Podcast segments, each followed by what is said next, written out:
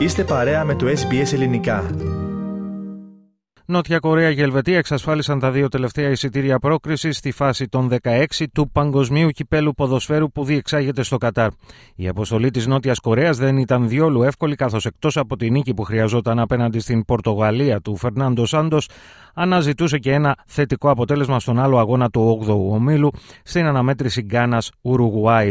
Τον πρώτο στόχο της νίκης οι Νοτιοκορεάτες τον κατάφεραν στο δεύτερο λεπτό των καθυστερήσεων με γκολ του Χέτσαν, ο οποίος διαμόρφωσε το τελικό 2-1. Οι Πορτογάλοι σκόραραν πρώτοι στο πέμπτο λεπτό με τον Ρικάρντο Όρτα. Η Νότια Κορέα ισοφάρισε στο 27ο με τον Γιούγκ Γκουον Κιμ.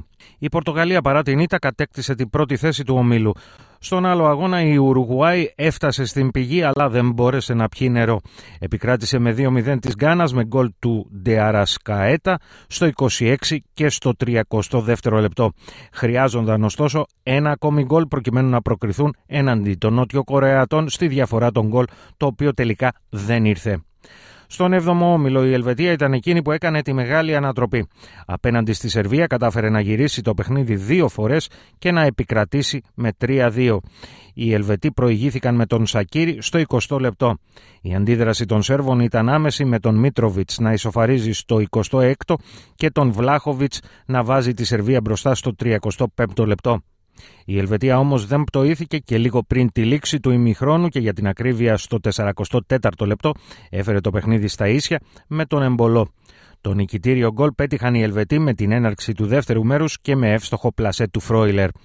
Στον άλλο αγώνα του ομίλου το Καμερούν πέτυχε νίκη γοήτρου απέναντι στη Βραζιλία με 1-0. Το γκολ πέτυχε στο τρίτο λεπτό των καθυστερήσεων ο Αμπουμπακάρ, ο οποίος μάλιστα αποβλήθηκε με δεύτερη κίτρινη κάρτα καθώς έβγαλε τη φανέλα του στον πανηγυρισμό του γκολ.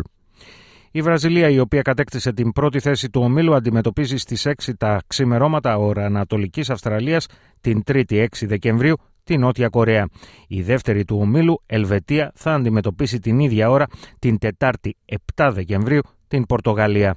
Οι αγώνες της φάσης των 16 ξεκινούν αύριο τα ξημερώματα με την αναμέτρηση που δεσπόζει από πλευράς Αυστραλιανού ενδιαφέροντος.